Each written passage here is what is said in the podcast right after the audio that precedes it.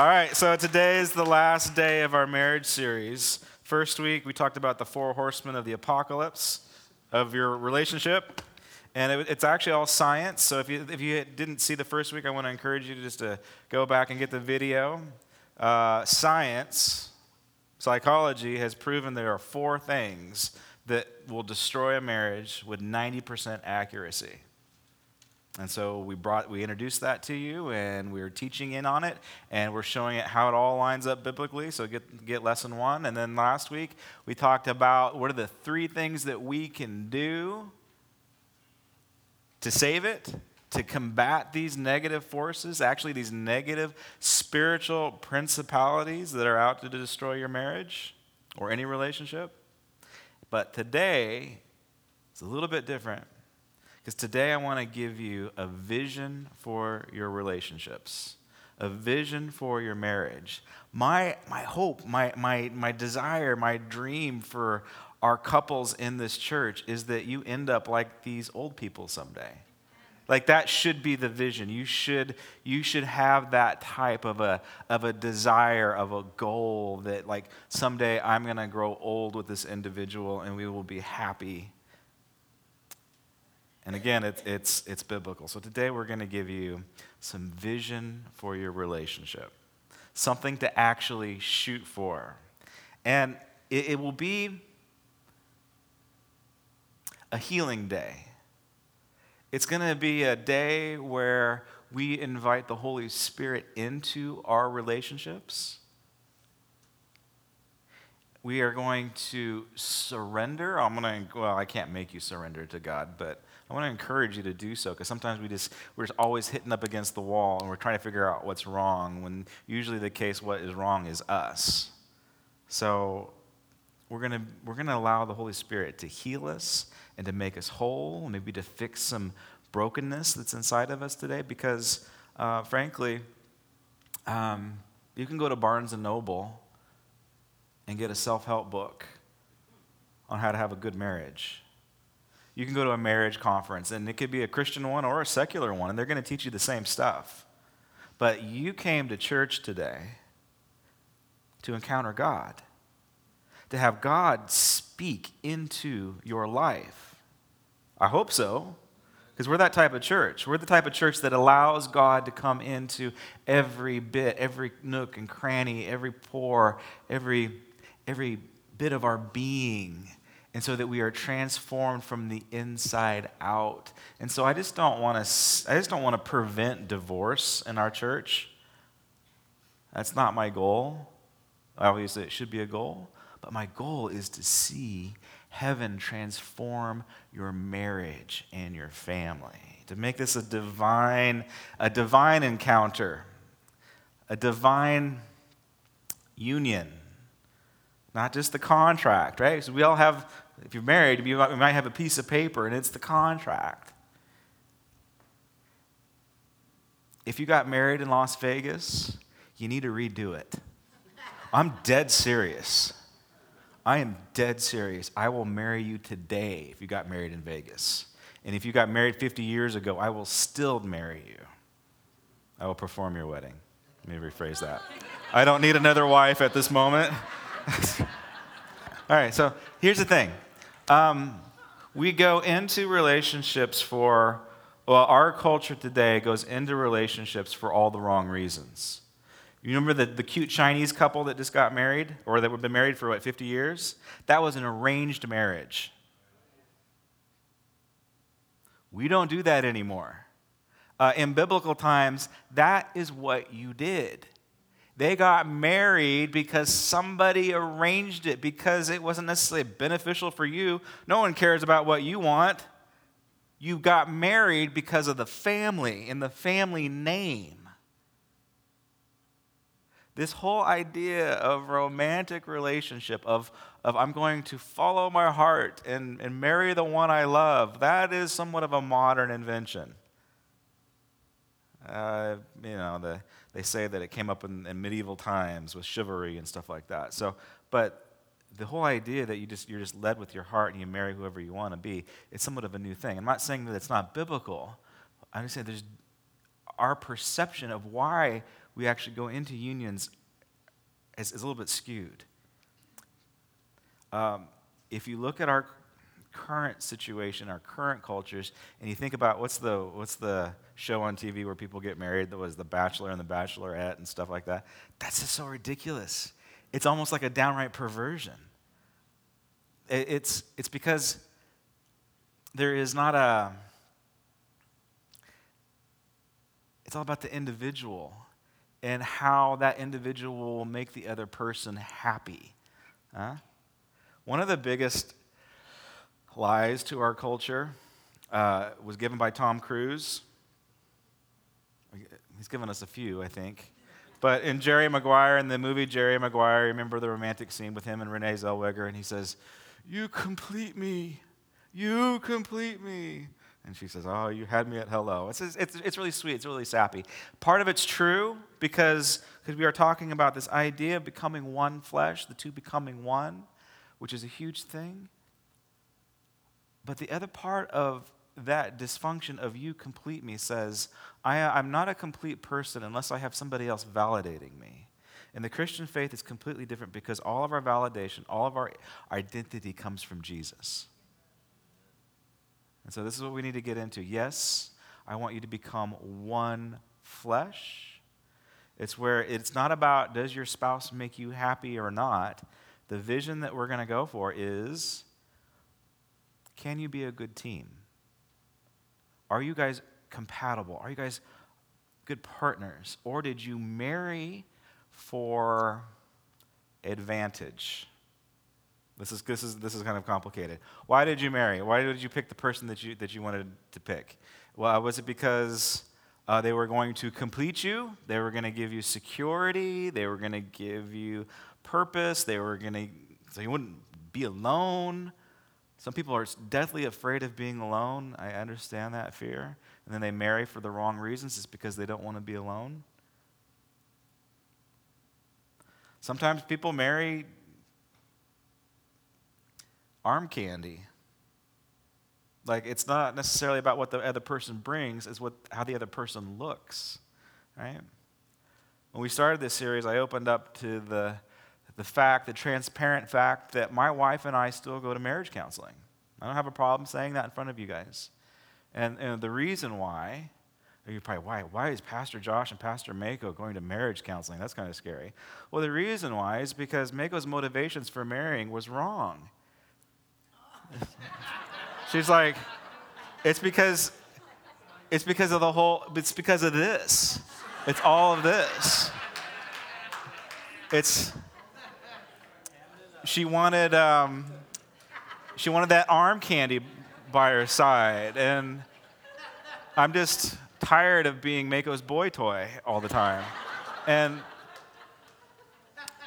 so tired of being objectified, and and so we go to counseling for these things. This is why we go. Okay, so I know. Well, thank you, thank you.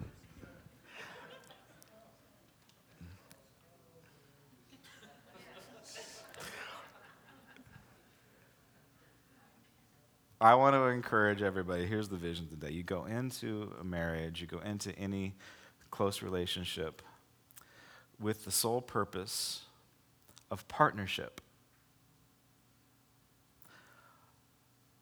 What I have is hers. My body is hers. Our banking accounts, they are ours. It's not my account, it's not her account, it's our account. Uh, I drive the blue car, she drives the gray car, but they're both our cars. This is our house. Um, my career is actually my spouse's career. It's not my career. She doesn't add to my career. She doesn't add to my identity. We are, we are the unit. We are the, we are the, the, the package. Does that make sense? So with this one, with that one tweak, you, you begin to shed all selfishness. Because I think selfishness is pretty much one of the main killers.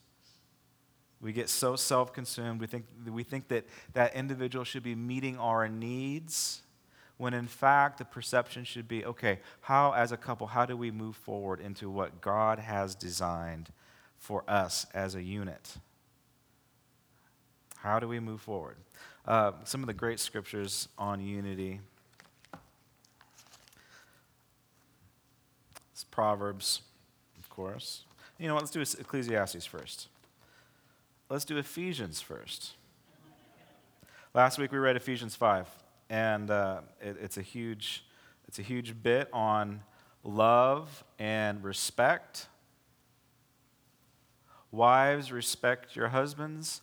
Husbands, love your wives. Is the, it's so fascinating that the things that we can understand psychologically, the ancients figured out in the first century. What men really desire and need and crave is for our spouses to respect us. And what wives really need is to be validated through love and affection and affirmation. So it's just, there's nothing new under the sun, as, as Solomon said. And again, in, in Ecclesiastes, he says this A person standing alone can, can be attacked and can be defeated. But two, when they stand back to back, they conquer. And so in your marriage, I want you to begin to think okay, my wife has my back, or my husband has my back. And then you need to ask yourself this question Do I have my spouse's back? That is so crucial that, that we, we, we quit fighting our spouse and we begin to fight with our spouse. Do you know the difference? It seems as if in the home environment, we are always fighting our spouse when in fact, God is calling, his vision for us is to fight together, to, to, to team up, and to overcome the obstacles of life. And this is what Paul says in Ephesians. He says,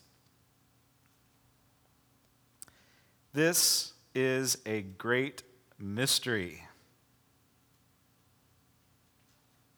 And he says it's an illustration on the way that Christ and the church are one. But Paul says this marriage thing, this relationship thing, this man and wife, this one flesh, it is a mystery. It is a great mystery. And that's Paul's nice that's Paul's nice way of saying it's complicated. Right? Uh, you, you, this, is what, this is a term that we throw around in our culture quite a bit. How are you doing? How's your relationship? How's it going with your kids? How's it going in your marriage? And what do we say? We say it's complicated, right? It's because we're so complex and all the issues are, they're really hard to even, for us to even understand what's wrong. And so the best way, the best response that we have is to say, well, it's complicated. Paul says it's a mystery. So let me give you a little, a little bit, a little help. So if somebody asks you, "How's your relationship going? How's it going? Uh, how are things in your life?" and you're tempted to say it's complicated, let's just take the spiritual high road. No, uh, let's just let's over spiritualize it and say it's a mystery. And then to make yourself super spiritual, quote the scripture reference Ephesians 5 32. It's a mystery. And so marriage is a mystery and it is an illustration how, how Jesus loves his bride, the church, which is us. Okay? All right, so when we are when two stand together, they are strong. And in Ecclesiastes, when he says that, okay, we get the idea that two stand together, they're strong. Paul, this might be encouraging if you've, uh, if, you're, if you've had a relationship go south. Paul was most likely divorced. We don't know for sure. We're reading between the lines, but in order to be a rabbi, you had to be married. So his wife probably left him when he fell in love with Jesus. It's speculation, but it's most likely what happened. And Paul even says, you guys need to marry so that you do not fall to temptation, right? Remember this verse? So that you don't burn with passion. It's better to marry than to burn with passion. But he says, but if you can, it is actually better to be alone to be single. And so, uh, for all of our single people that have chosen singleness, I salute you. You and Paul have chosen the easier way, not the easier way, but the better way. You're able to devote yourself to God. You're able to devote yourself to the church in ways that a married couple can't necessarily do. But the purpose of the couple, they're not going to be effective unless they work together. And then The Ecclesiastes verse goes a little bit further and he says, a, a, a cord with three strands is, is uneasily broken. So I'm going to push the text a little bit. Uh, this isn't necessarily, well, I'm just going to make it scriptural. But if we have, if we're two together, the only way that we can continue to remain strong is that we invite Jesus into our relationship. And the three, the, the, the cord of three, the braid of three cannot be broken. And our, the, one of the reasons why Christian marriages fail at the same rate as secular marriages is very one reason is because they're not centered up on Christ. They don't have Jesus as the center and, of, and, and, and giving them vision for the future. They have not surrendered to Jesus and over letting Jesus lead that relationship. Christ is the head of the church. He is the head of the body. He should be the head of the marriage. It's all a big giant illustration of the church. So we need to allow Jesus to come into those relationships. All right. Now here we go. Proverbs 28 18. Where there is no vision, people perish. But he that keeps the law is happy. All right. It's a big verse. It's actually one of the verses that, that we need to begin to uh, live out in our daily lives. Like, if you don't have a vision for your future, if you don't have God's divine perspective, it says that God's people will perish. That's, a, that's pretty heavy, right? Well, I just thought I had to follow all the rules. I just had to do the five point sermon and then, and then the four point sermon, make sure I get these things checked off, and then I'll be fine, right, Josh? I don't think so. I think maybe if you apply the principles that we hit on last week and the week before, if you apply those biblical principles, like you can maybe pull it off, but if you don't have vision for the future of your marriage, you're, you're going to perish. Whether you're successful or not, you'll perish. Because God wants to give us His vision for your future. Let me read this verse in a couple of, of different translations. I believe that that was the NIV. When prophecies shall fail, people shall be scattered, but he that keeps the law is blessed. So, this is a more of an accurate translation. When prophecy fails, people scatter. This is the, the YLT version. Without a vision, people are made naked. That's an interesting one, right? Especially if we revert, refer back to Genesis. Uh, how do they know that they sinned? They were uncovered, and well, they were already uncovered. They recognized that they were naked. Adam and Eve recognized that they were naked and they, they had the shame come upon them. They lost contact or they had lost the vision of God.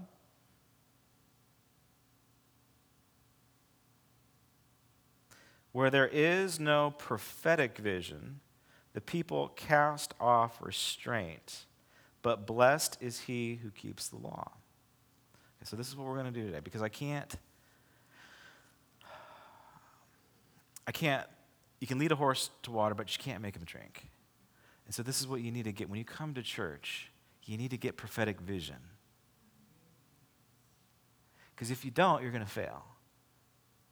Let's just say it's not even in your relationship. Let's just say it's for your future. Let's just say it's for your career. Let's say it for your job, for your finances. If you don't have prophetic vision, uh, what does it say? You'll be scattered, you'll be divided. So if you and your spouse don't have a vision, a prophetic vision from God of what your marriage will look like in the future, you'll be divided. So, what God is saying today is get on the same page spiritually, basically. It's difficult to do. It's very difficult to do, but it is by far one of the most powerful things that the church can do is when a couple begin to minister together. Jesus was teaching, um, we're not quite sure exactly uh, the, the chronology of this, um, but when Jesus was teaching on the Sermon on the Mount, uh, thousands of people were there. And they began to hear him echo Genesis 1 and, and God made man in his image. Male and female, he created them. And so we have been made into the image of God, and Jesus begins to teach this in his sermons. And Jesus begins to out he begins to heal the sick. And Jesus commissions his disciples to change the world. It's not in the Bible, but it is in um, church tradition. In church tradition, probably at the Mount of Olives, definitely at the feeding of the 4,000 and the feeding of the 5,000, and definitely at the, at the commissioning of this of when Jesus sent out, he did it several times, but in this particular sense, in this particular case, when he sent out the 70, he, he taught them, he sat them down, he taught them these principles of the kingdom, of the kingdom of God inside of you and the kingdom of God at hand, and that you are made in God's image and that everybody is equal I know that that doesn't seem necessarily fair, but that is true spiritually. Maybe you're not equal physically, maybe you're not equal uh, mentally, whatever. But spiritually, God sees everybody as equals. There's no male nor female, nor Jew, nor Greek, nor slave, nor master. Everybody is equal in God's eyes. And so this is what he just begins to teach about the kingdom of heaven and the advancement of the kingdom of heaven. And when kingdom of heaven comes in, it is transformational. And so as he's teaching this, there's two people in the crowd. And their lives are dramatically changed. And usually when we think about the 70 being sent out, he sends them out two by two, right? How many people just think in your mind's eye, it's just two dudes? Right? It's just two ornery guys that are out to mix it up. You know, they got these evangelist, you know, bents. Well, church tradition tells us that most likely one of the two was Priscilla and Aquila. And if you don't know who they are, let me give you a little bit of a history. Priscilla and Aquila were we know that Aquila, he's the guy, obviously. Aquila was a Jew. He says, uh, in the Bible, in Acts, it says that Aquila was a Jew from Pontus, and they lived in Rome. And Aquila, his, excuse me, Priscilla lived in Rome too. And so she does not get the title of being a Jew. And so by, by deduction, they think that she was probably a Gentile that she was not of Jewish origin. Uh, her name might tend to think that maybe she was uh, uh, nobility of some sort. But together, this couple heard the words of Jesus, and it seeped down inside of them. It's not in the Bible, again, it's speculation, it's church history. We don't know for sure. But we can use our imaginations, right?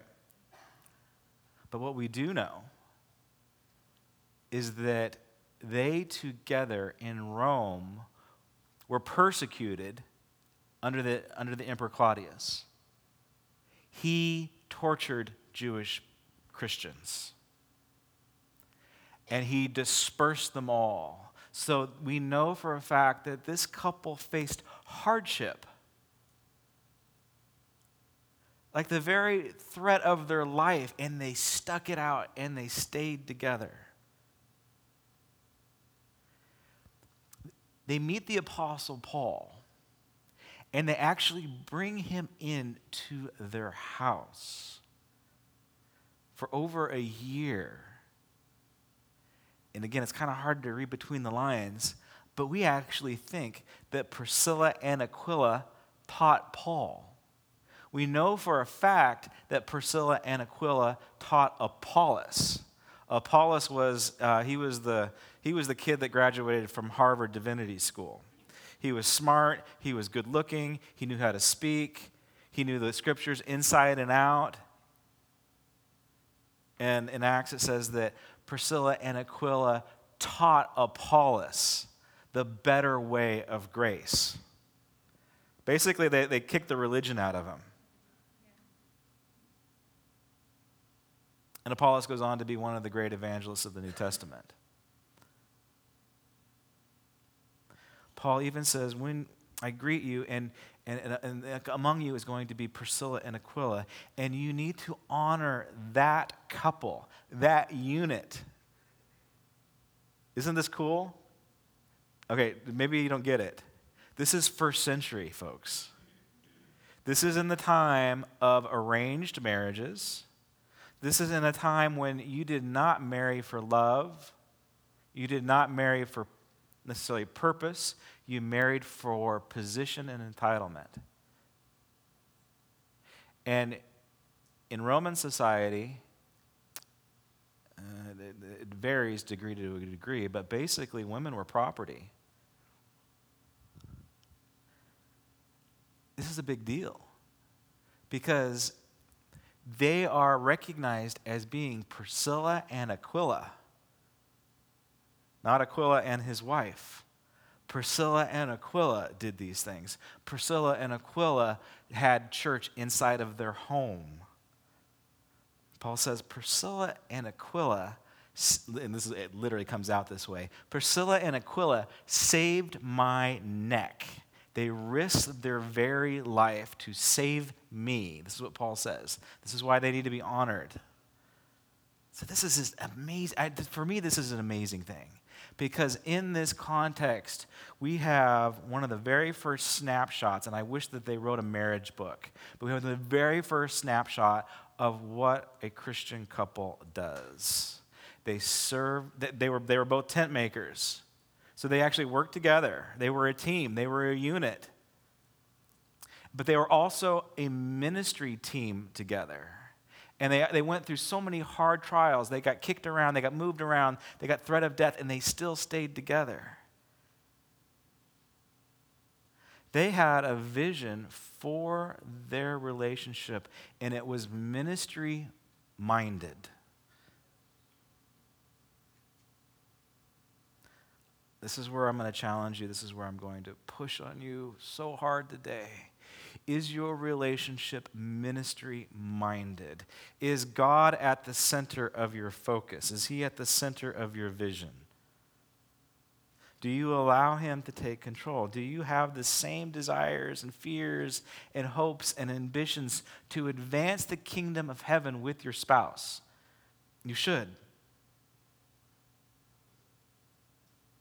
Well, they're just not on the same level as I am. Again, back to last week. Don't judge them.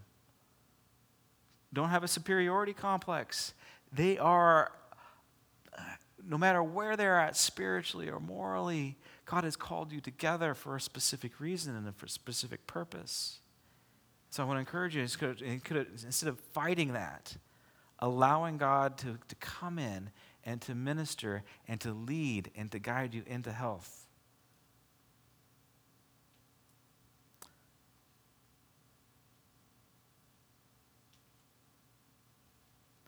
I don't think that the church would have taken off like rapid fire if it wasn't for Priscilla and Aquila. I think it was God's desire that every relationship in his body would, would be like that, where people would recognize them and see them as equals. I love, um, I love you guys that have like joint Facebook accounts. So where it's like, we don't have it, but let's just, I'll use myself as an example. So if my Facebook account wasn't Joshua Kapchinsky, which it is, but let's just say it was Josh and Mako, right? Because what does that begin to tell the culture? It begins to tell that, that no, I'm not an individual. I'm, we are a unit. We are together. Some of you have uh, individual email or joint email accounts. Uh, the noises is Mike and Kim Noise at gmail.com. I just gave away their email. Sorry. Um, but see, that, that begins to tell you what the, the heart of, of the person is. You put the other person above your own needs, above your own interests, above your own identity. You begin to see that we, the two, are one flesh. And that is God's desire for you and your relationship today.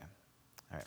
If I get the band to come up to the front, and what we're going to do, um, we're just going to wait on the Lord now. Because I know that there is brokenness in relationships. Like, I don't need a special word from the Lord to know this. There is huge amounts of dysfunction in, in any relationship, in all of our relationships, and God wants to heal it today. Again, we can go to. Um, we can go to Barnes Noble and we can get the self help books. We can go to a marriage counselor, which I recommend highly that you do. But at the same time, when you do those things, you're just focusing on the two. And right now, we want to focus on the three. We want to invite the Holy Spirit to come into our relationships. And when He does, he's, the Holy Spirit is the best counselor that you can buy. Actually, the Bible refers to the Holy Spirit as the great counselor. What the Holy Spirit does to me in seasons when I think that it's all Mako's fault, when they're like, all right, honey, we're going to counseling because you need help, right? Whenever those things come up, I, sometimes I pray dumb prayers like, Holy Spirit, just reveal yourself to me. And He does. Those are kind of scary prayers to pray. We pray them sometimes haphazardly, but Jesus and God and the Holy Spirit, He'll take them seriously. So if you say, Holy Spirit, come into my heart and reveal things to me that I need to work on, He's going to do it. And sometimes it's very painful.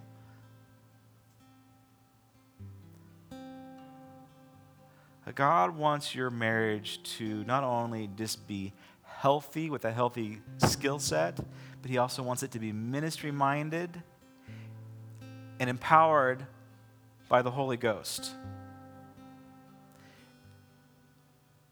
And you can have a vision for it. You, in your mind's eye, you can actually see your idealized relationship where it's not about does this person meet my needs? Are they the eye candy? Are they the security that I want? No, but God's going to begin to move you into this area that you two are equal partners with different skill sets.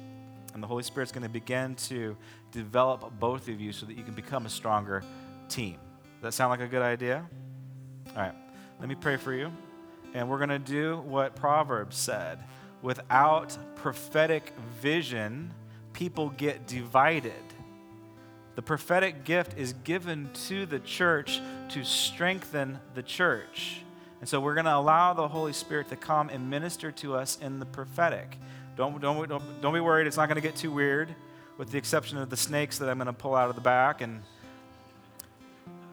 just let God speak to you today through that spirit of prophecy that will give vision for any situation that you're going through.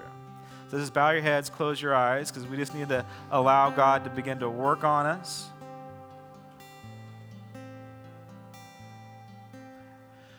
And I want you to I want you just to clear your mind of all distraction. I want you to clear your mind of uh, even those things that your spouse does that annoys you. And maybe you're thinking to yourself, okay, God, you need to work on this person. Now, God wants to work on you right now.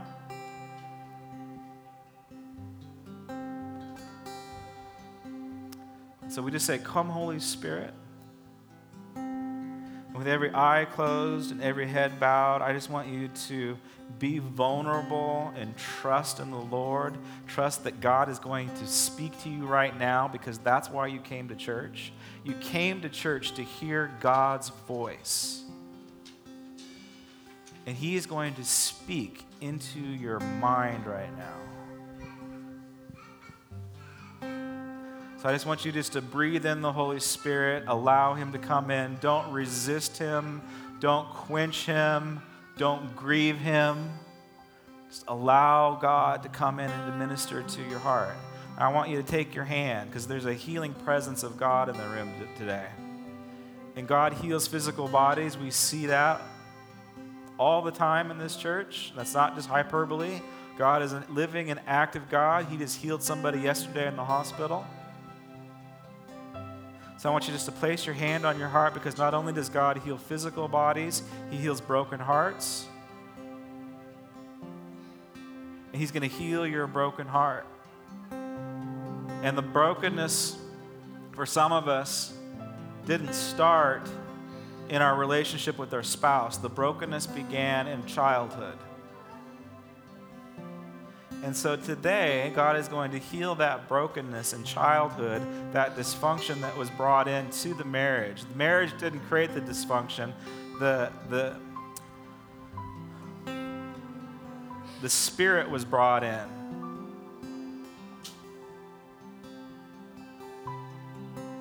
And so God is going to heal that, that kid, and then once you're done, you're done and you just move from glory to glory, and you never have to worry about getting healed again in that, in that sense, because today you're going to be a new creation. And so, where there was uh, a deep hurt when your parents divorced, and you've carried that resentment not only towards the opposite sex, not only towards your parents, but you've carried that resentment towards God because you know, the, the perfect couple got divorced. So God is going to heal you right now of that of that hurt, that past hurt.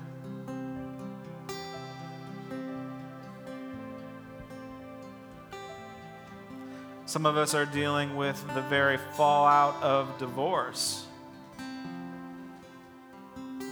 Like it's a real thing. It's a real struggle. It's a real battle. You've you've you've buried one marriage already, and maybe you're working on another one, and you're thinking to yourself, I'm just not going to get this. I'm so broken and messed up. And what God is saying right now, for those that have failed in divorce, He's saying that you need to you need to get off yourself. You need to get off your own back. You need to quit beating yourself up. You need to quit seeing yourself as the divorcee. You need to begin to have a vision for your own personal life. Because God is going to be giving you hope right now, a hope for the future.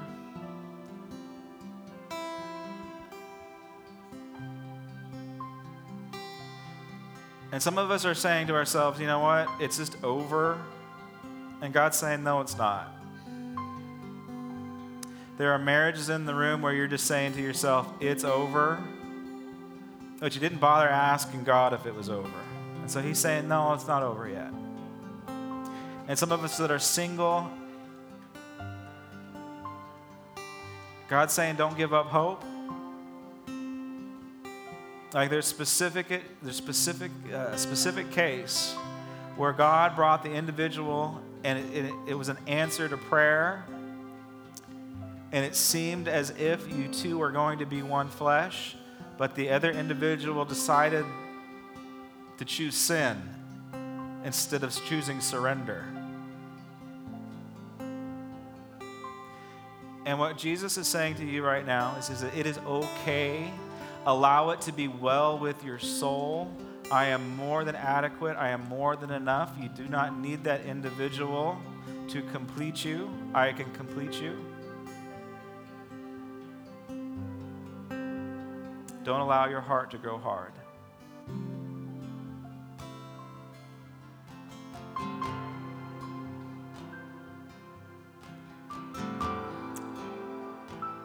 The Lord is also speaking to somebody today where the career is the main conflict, where there's just not agreement on the career path, on the career choice. Where the spouse, the husband wants to take the job, but the wife is like, I don't really think so, but honey, you just do whatever you think you need to do. Um, I want to I want to allow you to have conflict and have disagreement, but I want to encourage you to be a team in this next decision that you make in your life. This is a big deal, and you guys need to be on the same page, and there needs to be peace in your home. So, what God is saying to you that is making that very powerful, life changing decision that's, that revolves around a career, what he is saying is that it's now time to ask me, to actually, literally, as a couple, to get on your knees together and say, God, is this from you? Is this your will? And God will reveal to you through the very presence of peace is if the decision is right or not.